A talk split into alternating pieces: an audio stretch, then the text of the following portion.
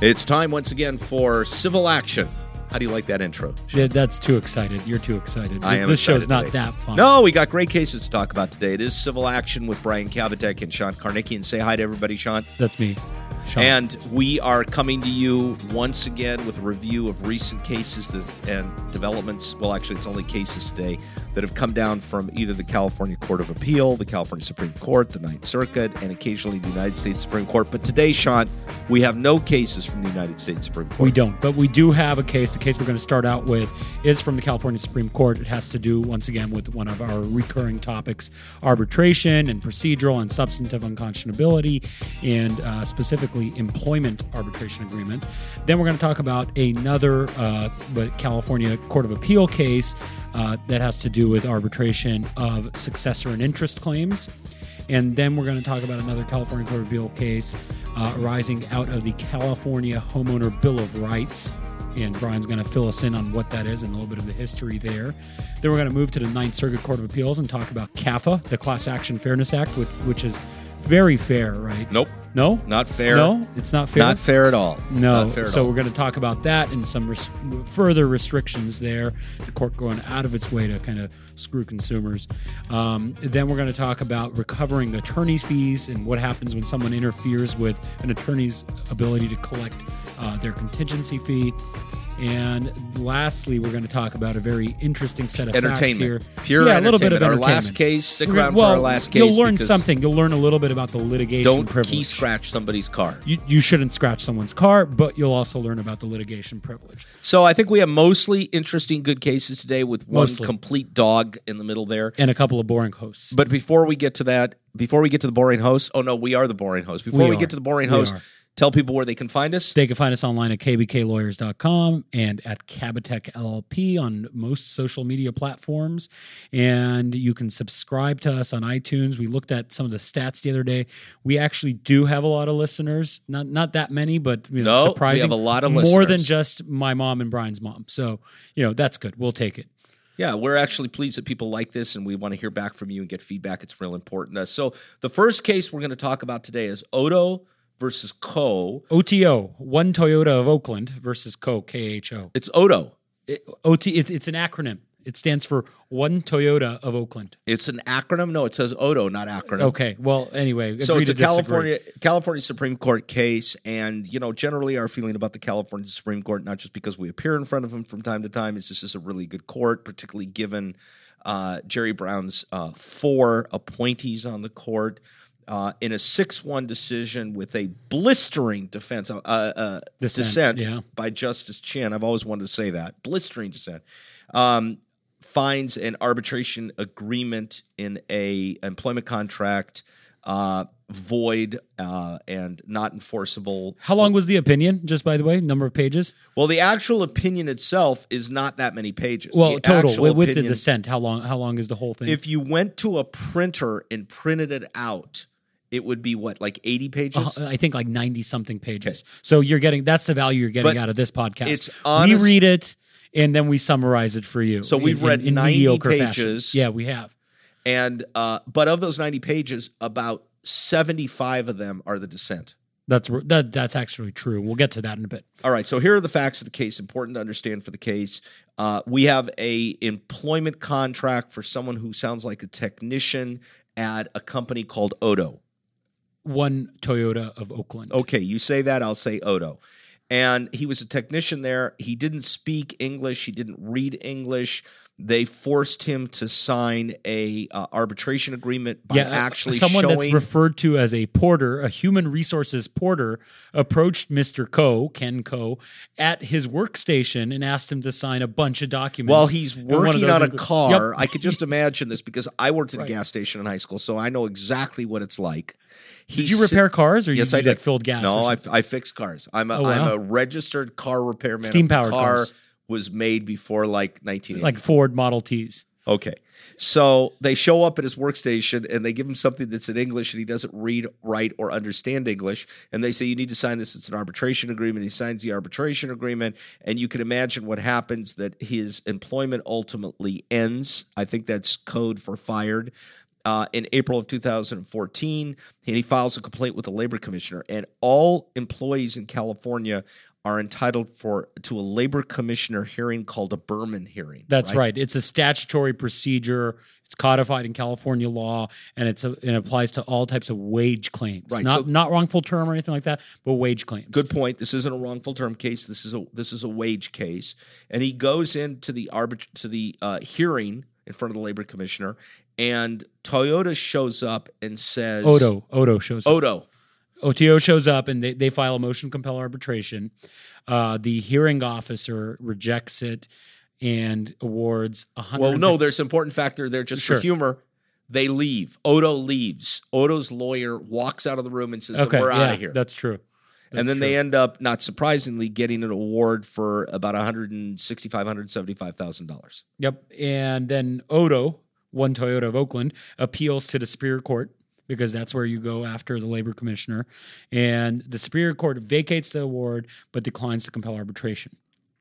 Then it ends up in the Court of Appeal, right? That's that's the logical next step. And the Court of Appeal says, the Court of Appeal says um, we need to review this to see whether the litigation like arbiter, uh, arbitration procedure in the agreement uh, would be a good substitute for the Berman process. Okay, so now I'm just going to get a little wonky here, and people Sure. have to understand that there was a California Supreme Court case going back to 2011 called Sonic. And in that case, the California Supreme Court held that any failure to have a right to a Berman a Berman hearing makes the contract unconscionable as a matter of law. And then that ends up crawling its way up to the United States Supreme Court, who redirects this, the court, the California courts, to look at um, AT and T versus uh, Concepcion, Concepcion, the yeah. Concepcion case. It comes back, and then in Sonic Two, the California Supreme Court said, okay, they're not categorically unconscionable, but you have to look at them to d- make a specific determination about whether or not there was the right to a Berman hearing and whether or not the contract in, in its whole should be thrown out. Yeah. Um, so now it, it, the Court of Appeal reverses, by the way, the um, motion compel or the um, order uh, vacating the award. Where does it and go next? And it goes next up to the California Supreme Court, where Right. this opinion comes from. So, what is the, the California Supreme Court basically focused on here? Uh, enabled in, in the ability to determine whether a contract with a, a unconscionability issue is void. Well, it focuses on so there's two elements of unconscionability, and we're going to talk about this in multiple cases today: procedural unconscionability and substantive. Just two cases, but that's Oh, okay. okay, two cases, multiple. It's more than one. Okay. Uh, procedural unconscionability and substantive unconscionability. Well, first of all, they say over here it was highly, um, extraordinarily high degree of procedural unconscionability given. right. That's the given first prong. Is but you have to meet both prongs, right? Yep. And the reason it was procedurally unconscionable, Um, because they gave it to the guy when he was, you know, working at his workstation, had him sign it on the spot. It contained a bunch of legalese. He didn't speak the language. didn't read it either. Didn't didn't have a chance to read it. Either. Whose burden is it to establish unconscionability? Um, it's the um, Party the moving. employee or the party moving Right. to Okay. render it or, or have it deemed unconscionable. Yeah. So they look at a number of different factors, and the factors generally looked at for uh, determining whether a contract is unconscionable procedurally is the amount of time the party's given to consider, the uh, the type of pressure that they're put under, the length of the contract, the education experience of the party, and whether the party's review of the contract was aided by an attorney. And uh, there they looked at all of those, and it weighed heavily in favor of finding that the contract was procedurally unconscionability. That takes us to prong two. Substantive unconscionability. What's substantive unconscionability? um, to see whether or not it's the agreement is one sided, if there's any element of it that's unfair, um, if it really the way that I call this is the employer getting screwed by the terms of the agreement, not Employee. Not, is, sorry, is the employee getting screwed by the terms of this arbitration agreement, not the manner in which it was presented to him. The court pretty much sums it up by saying the question is whether the employee, through oppression and surprise, was coerced and misled into making an unfair bargain. Right. I think that sums it up very well. Were you coerced into making an unfair bargain? That's the analysis. That's right. And here, the analysis focused on um, whether the Berman process here, um, or the the rights that are afforded to someone, or the features of the Berman process, are also afforded to the employee under this agreement. So I want to kind of draw this to a close because I think we could talk about this case, this 90 pages of this case for the entire half hour. But what really happens is they say, okay, this was both procedurally and substantively unconscionable under the facts and circumstances as presented to us, and therefore the arbitration agreement's no not, not valid. Um, it's it's fairly outrageous what happened here. But when you look at the dissent, we're not going to spend a lot of time on the dissent. The the genesis of the dissent is United States Supreme Court, please take this case because my colleagues are idiots. Yeah, yeah, that's what it is. Because the the majority decides, the majority in the opinion, they decide that look, here the procedure described in the arbitration agreement is a litigation type of procedure, but then they recognize while the litigation procedures are carefully crafted to ensure fairness, they're not saying that it's unfair. They say that this carefully crafted procedure can be costly, complex, time consuming. So, in the Berman process with in front of the labor commissioner is basically cost free and it, it's expedient. It's very quick. It's a lot smoother. So they say even though there's a litigation type procedure in this agreement, it avoids the Berman process, which is cost free. So therefore, we find it substantive and unconscionable. And then the uh, the Cent kind of takes that and says even though they agree that it's the uh, process and the agreement here is is uh, carefully crafted to ensure fairness to both sides, they still find it uh, substantively unconscionable. So Judge Chin is up in arms about that. About the second prong. He agrees Yeah, with the yeah, first yeah, prong, but the second prong, he says he would find that the second prong wasn't met, that it was substantively conscionable, which I found kind of outrageous. And I think ultimately what the Supreme Court is saying is you have to look at these on a case by case basis. You have to make that determination on a case by case basis. And if it falls with the burden being on the employee in this in this range of being unconscionable on both prongs, then the arbitration agreement would be null and void. But it might not all be null and void. There might be some exceptions to that. And what Chin is clearly saying, Justice Chin is clearly saying, in case he's listening, which is highly unlikely, it would be that under the circumstances, um, that goes too far, and you're going to go right up against the United States Supreme Court. And what's the United States Supreme Court? Conservative, And bad. bad. Okay.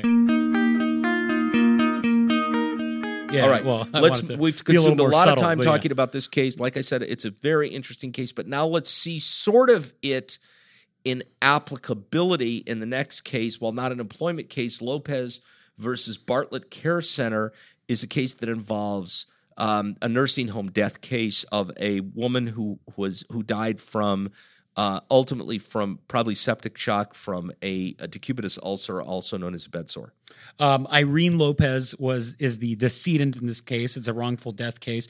Um, Irene Lopez got checked into a facility run by Bartlett Care Center called French Park Care Center, um, and she was in not so good condition to say the least. Yeah, what was she in- suffering from? She came in from many of the things that I probably su- that you probably think I suffer from, uh, including dementia. Yep. Plus end stage renal failure, uh, muscle weakness, other debilitating conditions, and her daughter uh, signs a arbitration agreement on her behalf. Yes, her daughter Jasmine Lopez is there and signs a, a, two page document entitled Resident Facility Arbitration Agreement. So there's a problem with that. What's the problem? well, the daughter is signing it. Right. And she didn't have specific authority under the law. And in order to overcome that, it looks like from this opinion, the employee of the uh, the nursing home basically lied and said she remembers that the decedent giving uh, verbal approval to her daughter, that the decedent was in the room, that she was conscious, she knew what she was doing, her mental acuity was there, and of course that's a starkly different picture than what the actual evidence is in the case. Yeah, and now we're talking about the procedural unconscionability element of this analysis that we're talking about. So, so the the defendant here says, you know, it appeared that they had authority, whatever. Um, but then there's evidence submitted in the trial court level where Jasmine, the daughter of the decedent, says, "No, she wasn't even in the room with me, so she would, Right. she would have no way to convey and, purported and authority." from there the court takes a detour and talks about the rules of agency and it's important to remember that if the daughter clearly had agency authority on behalf of her mother then the contract might be valid under the circumstances. But that that wasn't the case here. no there's no evidence that she had it at all. That agency doesn't come from the person asserting that they're the agent. It comes from the person whose agents agency relationship they have. So you can't just simply walk into court and say mr kabateck told me to come in today and to stipulate to um, have him disenrolled as a lawyer in the state of california. I have to have actually given you that authority. And for the record i've never given you that authority Yeah. And then the court ultimately goes goes on to conclude that this agreement is unenforceable because it's unconscionable. And one of my favorite things here that I, I, highlighted here is that the facility, the defendant, argues that no, it's not substantively unconscionable. There, well, first of all, I should say the court says it's substantively unconscionable because there's so many one-sided components to this agreement, and a lot of the uh, things here aren't mutual. And and in response, the defendant says, "Well, look, it's it's it's." It's not one-sided. In fact, you know, for example, the plaintiff can, you know, disputes over collections or evictions um, apply to both. You know, they're allowed to bring those in state court. Both the plaintiff can and the defendant can.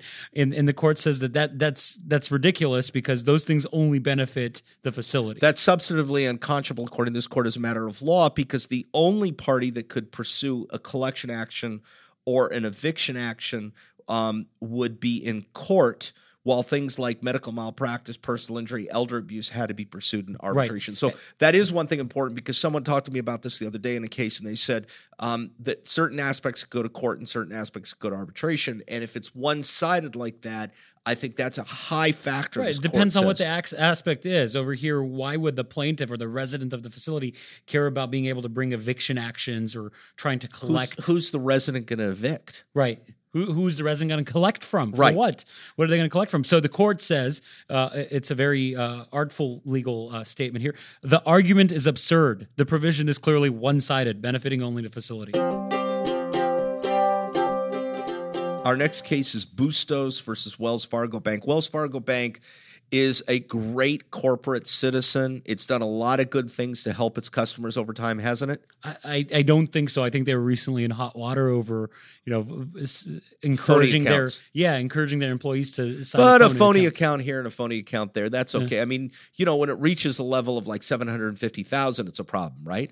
Sometimes, I mean, but you know, people have the freedom to contract, and and you know, even when they're not contracting. Well, I, I don't know. I don't know. We'd have to look look at that by so Wells Fargo, this great citizen, great corporate culture, apparently trying to foreclose on somebody. So what happens? This is a California case. It's a court of appeals, the third DCA, and this action falls under the California Homeowners Bill of Rights. Now, the California's Homeowners Bill of Rights uh, came about at the time of the Great Recession when homeowners were constantly getting evicted from their homes because they couldn't pay, when banks were ordered to um, refi their loans or recast their loans, depending on, on, on what the circumstances and facts were. Uh, also, issues that came up at the time were unscrupulous, both lawyers and non lawyers, who were charging people large amounts of money up front. Which uh, they're not allowed to do. Can't charge any money for a refi or, loan mod. a loan mod until actually it's happened, right? Right. Uh, and so in this case. So the Homeowner Bill of Rights provides some sort of recourse. It provides for injunctive relief to remedy these types of statutory violations that occur prior to foreclosure, and then money money damages if uh, if the uh, actions occur after the foreclosure sale has occurred. And then the prevailing borrower also gets attorney fees. Right. And the reason I included this case today, because let you a little a peek behind the screen, is we do sit ahead of time and decide which cases we want to talk about and which ones we don't. And we decided to talk about this case because I think that most lawyers don't completely understand the homeowners bill of rights. I don't think they don't understand exactly that it's there, what the benefits of it are, and the facts in this case, while not something that probably most of us will encounter in our everyday practice, are illustrative of how powerful the homeowner bill of rights is. The homeowner bill of rights in this specific fact pattern, um, which is as follows: the homeowner, at the same time they're being offered a loan mod they are in the process of being judicially foreclosed upon. That's right. And here, uh, the plaintiff Rosanna Bustos uh, brings a application for a temporary restraining order, arguing that the bank's actions uh, con- were violative of the homeowner bill of rights and she wins and she prevails on her action for a temporary restraining order. And the court also awards her $4,200 in attorney fees under the Homeowner Bill of Rights, which provides for the prevailing borrower, and that's in quotes, um, and the language actually says, I'll read it, a borrower shall be deemed to have prevailed for purposes of the subdivision if the borrower obtained injunctive relief or was awarded damages pursuant to this section. So she didn't get damages, so that's not a question here, but she got some sort of relief. And Wells Fargo on appeal is arguing she got she got a TRO. She right? got a TRO.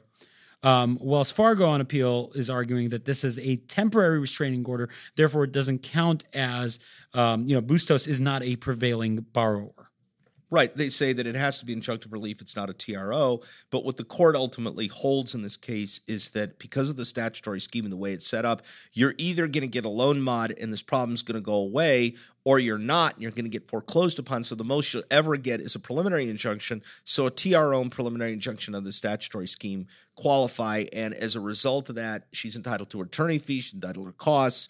And that's really the the Yeah. gist of the case. But important to keep your eye on that homeowner bill of rights. There's there's statutes out there that most of us don't engage on a regular basis, which someone may you know come into your firm, maybe talking about a case. There may be some benefit, and that's one of the reasons I wanted to talk about it. All right, let's go on to the next case. Uh, Arias versus Residence Inn by Marriott. is that Mike Arias? No, no, that's not. Um, that is this is someone by name of Blanca Argelia Arias suing uh, Residence Inns by Marriott, and this Did she have a bad? stay? I think so. I think that's what it arises out of. Um, n- no, I believe this is a employment action, Brian. Okay, but and the- a class action. But the reason the case it's employment, but but it doesn't matter that it's necessarily an employment case. What matters and the important facts about this case are the principles of when someone can remove a case, meaning take it from Superior Court to federal court, when they can remand it from federal court back to state court, and the Class Action Fairness Act and how that all applies. So one of the ways cases traditionally or typically get remanded is if, if there's complete diversity, parties Removed. from different states on different sti- sides. Of Removed. Removed. Sorry, what did I say? remanded. Remanded. Sorry, opposite. Removed is if the parties are from different states. Um, however, there's another way for getting a case removed. That's under CAFA, the Class Action Fairness Act, which is anything but fair. I want to point one thing out, though, Sean. Sure. Besides the fact that you're having Sure. struggles with removed and remanded, I always do. Words to are- remove words a case under just pure diversity per principles. Not only do you have to be citizens of different states, um, the defendant has to not be a resident of the state in which the action's filed. And the amount in controversy has to be at least seventy five thousand dollars. Right. Complete diversity case, not a class that's right. case, but a normal case. Complete diversity and seventy-five thousand and the defendant can't be the citizen of the state that the case is filed in. Right. Oh, that too. Yes, that's Thank right. you. That's right. Okay, agreed. He's correct for once. But then Um, we go into CAFA. CAFA is the the threshold is almost kind of lower under CAFA. It even is though, lower. Even though the amount in controversy is higher, you need a five million dollar amount in controversy.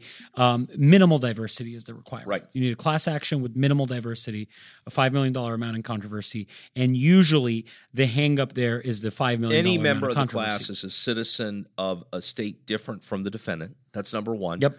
And it u- it used to be that you had to establish that every class member's claim was at least seventy five thousand dollars, and now they say it doesn't matter; it could be a dollar, but as long as the aggregate amount is at least five million dollars. So the typical workaround, and I don't even want to call it a workaround because that implies some sort of you know, uh, you know, being Tricky. shisty there, or what, what, what's the term you use? Trickster, being a trickster. Trickster. Yeah, we're not trying to be tricky here, but the but the way to avoid this is in your complaint, and also not to foreclose yourself from seeking a greater amount. Ultimately, um, you don't allege an amount in controversy. You don't you don't allege anything above five million dollars. You don't put anything into writing asking for more than five million dollars. So there's a trend here, and I'm going to kind of cut to the chase on this case because this is a bad case. Very bad. The trend here has been going back to a case from the United States Supreme Court called Standard Fire about six years ago. That the first thing you they're, saying we're not going to let people be tricksters. In fact, we're going to really hardly uh, force this this rule, this CAFA rule. And what they tried to do in Standard Fire was say we'll, we'll agree not to take penny more than four million nine hundred ninety nine thousand dollars, something like that. Court said no, you can't do that. That's Supreme Court. This case goes a little bit further and says that there are three principles in CAFA removal cases. First, um, that the notice of removal doesn't have to have evidence, just can have allegations about the value of the case being more than $5 million. Second, that the defendant's allegations, if they're challenged, then the defendant can show based on reasonable assumptions. So it doesn't have to be concrete evidence, reasonable assumptions. And third and finally, that um, they can actually include attorney fees and costs if a statute provides for them. Or contract provides for them. That's right. And and these are existing principles, but I think this case just kind of goes out of its way to reemphasize them and put them all into one co- very convenient. Uh, And what this case does, Sean, is it gives a roadmap to defendants That's- on that's how exactly exactly, right. to do it. That's exactly because right. I was going to this say one case, convenient package for defendants to present anytime here's someone's trying to Here's a chart. Here Yep. shows how much we're, we're we could be exposed to, and then the case even bends over backwards and saying, and of course we're not saying that the defendants are agreeing that they're liable to this. We're just saying that this is their conjectures, and apparently then the burden would shift to the plaintiff on a an a motion to remand. That um, that it would then become their obligation to prove that the defendant's evidence, and it doesn't even have to be evidence, is wrong and um and and, and not correct. And you can incur attorney fees, which is exactly what happened here. They said, well, the typical attorney fees in a class action case is twenty five percent, so we add this, and then finally they come up to like nineteen million dollars. And what I love about this case, though, is the court makes short shrift of the fact that they said during the pendency of the appeal there was a notice of settlement in some other case that would have gutted this case, and the court of appeals says, "Oh, we didn't care. Yeah, it doesn't matter. Doesn't, Doesn't matter. matter. Doesn't matter." So I think all in all, this is the second case we've covered um, in about two or three months' time on this subject. Yeah, I think a couple of weeks ago, actually, we covered Ehrman versus Cox, um, where again the court went out of its way to say that all the defendant needs I don't is know some why. allegations. You know, I guess they're just full of haters because the the I would think that a district court judge would love to see a way to kick these cases back to the Yeah. superior court, yeah. but they see that it's not. You know, it's not possible.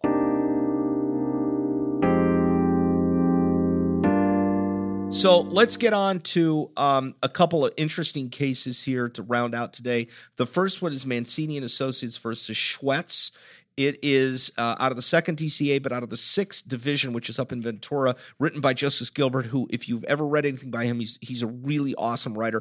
Yep. And in this case, he starts off the opinion by saying, "Of course, on occasion, a client may not fully appreciate the excellent result achieved by his or her attorneys." Such an occasion provides the background from which this case arises, and that's exactly right. So over here, um, you have uh, the plaintiff here is Mancini and Associates. They represented Miss Gina Rodriguez in suing the defendant, who's also the defendant in this And- case, and I- Jason Schwetz, Who was her employer, right? who was her employer at, at a tanning a salon. tanning salon. Tanning salon. Big fans of tanning salons here. Um, so anyway, the um, Mancini represents uh, Miss Rodriguez in the case, obtains a result, uh, a very good result, four hundred and nine thousand dollars in a um, uh, was it in a trial or I, I'm not sure. I think it, some, somehow in the action. Yeah, following a court trial, Mancini obtained four hundred and nine thousand dollars. So In they get a addition- big fat judgment. In addition to that, and I don't even want to speculate what the award was based on, but in addition to that, there's about $150,000 in fees and costs that are awarded to the attorney Yep. And they try to collect. forever. And how much do they get initially? $40. Forty dollars. So and, and forty dollars is pretty far from you know half a million dollars. And then years later, like five or six years later, um, Ms. Rodriguez decides that she really wants to reach out to Mr. Tanning Salon. Yep. She gets in touch with Mister. Uh, How does she get in touch with him? I was going to ask you. Facebook. Facebook. Facebook. And what do they? what They do go to do? lunch. They go to lunch. they- they make well. up. When when Mister Schwetz uh, asks for a lunch, how does Miss Rodriguez respond? I don't know. That How? Ms. Oh, Rodriguez says, responded yes, that I'm she still was- single. quote single as usual single as usual so the uh, so they go to lunch And the together good news, the happy news is they resume their friendship. friendship yep And then they go to lunch, and as a result of the lunch, they make up.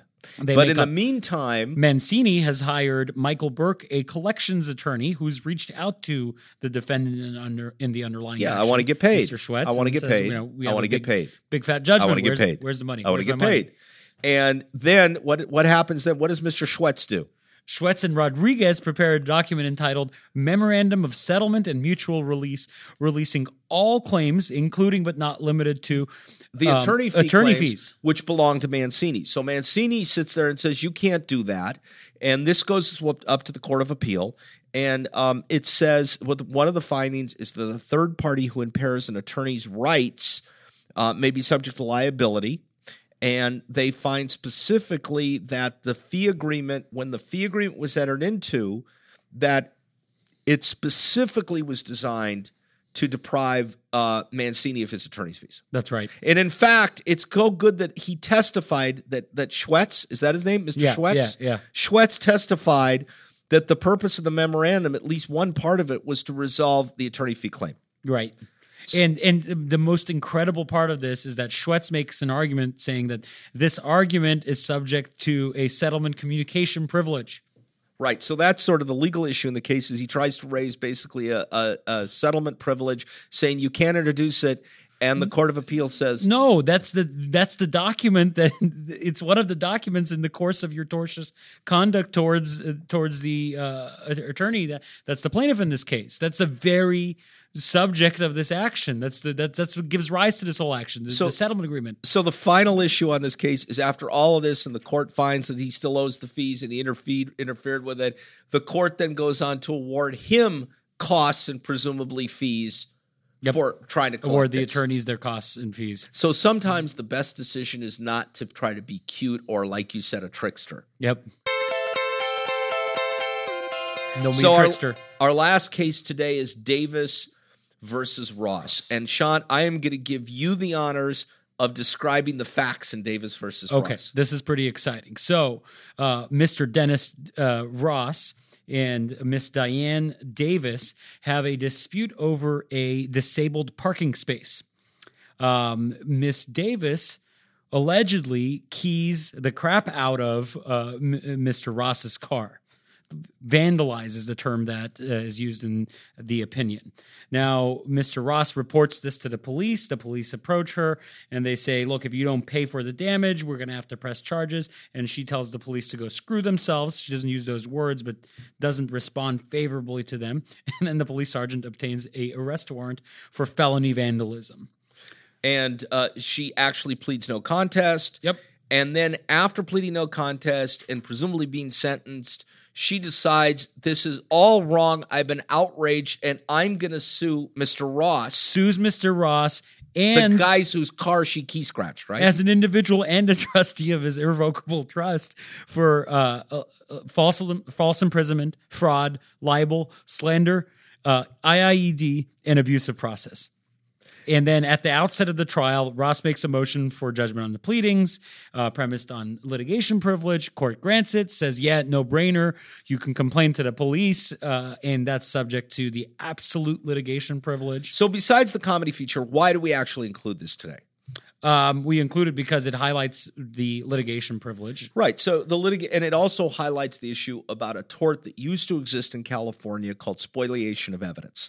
Right, because one of the responses that uh, Miss uh, Ross, or sorry, Miss Davis has to the court granting the litigation privilege judgment on the pleadings is no, no, he spoiled evidence by uh, by putting uh, s- scratches on his car that weren't there. The scratches weren't there. He made that up. So never mind that the tort of spoliation of evidence is gone in California because it was overruled by court decisions. Um, but the the premise, even with spoliation of evidence, is that you can't hide behind the litigation privilege, which is exactly what I think she was trying to do here, right? Right. That, that that's what she was arguing. But the court said no. That only applies to you know non-communicative conduct, uh, such as an act of wrongful citizen's arrest or or illegally recording a phone conversation. Here, this supposed you know fake scratches on the car were part of the communicative conduct, also uh, subject to the absolute litigation privilege.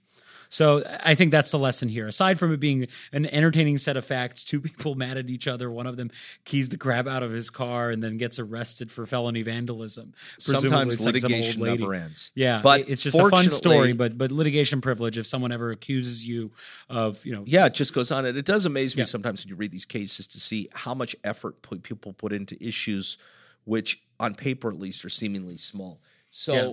My last issue, last thing I want to say is that uh, although a case like that may not come to an end, this this is coming to an end. Thank you for listening. or fortunately for for the for me and the listeners. And any of those that are still with us, thank you for listening. Uh, tell them where they can find us. They can find us online at kbklawyers.com. Check it out. We usually put on some seminars, probably once a month. We have some interesting ones coming up. Free CLE credits and free wine is all you need to hear about that. Uh, don't come for the entertainment, come for the CLE credits and the wine. And stay for the entertainment. Sure, but I, I guess that's only if Brian's not there that day. Uh, so thanks for tuning in, and we hope you check us out next time. And please subscribe and uh, keep us posted. Let us know if you have any feedback. Thanks a lot.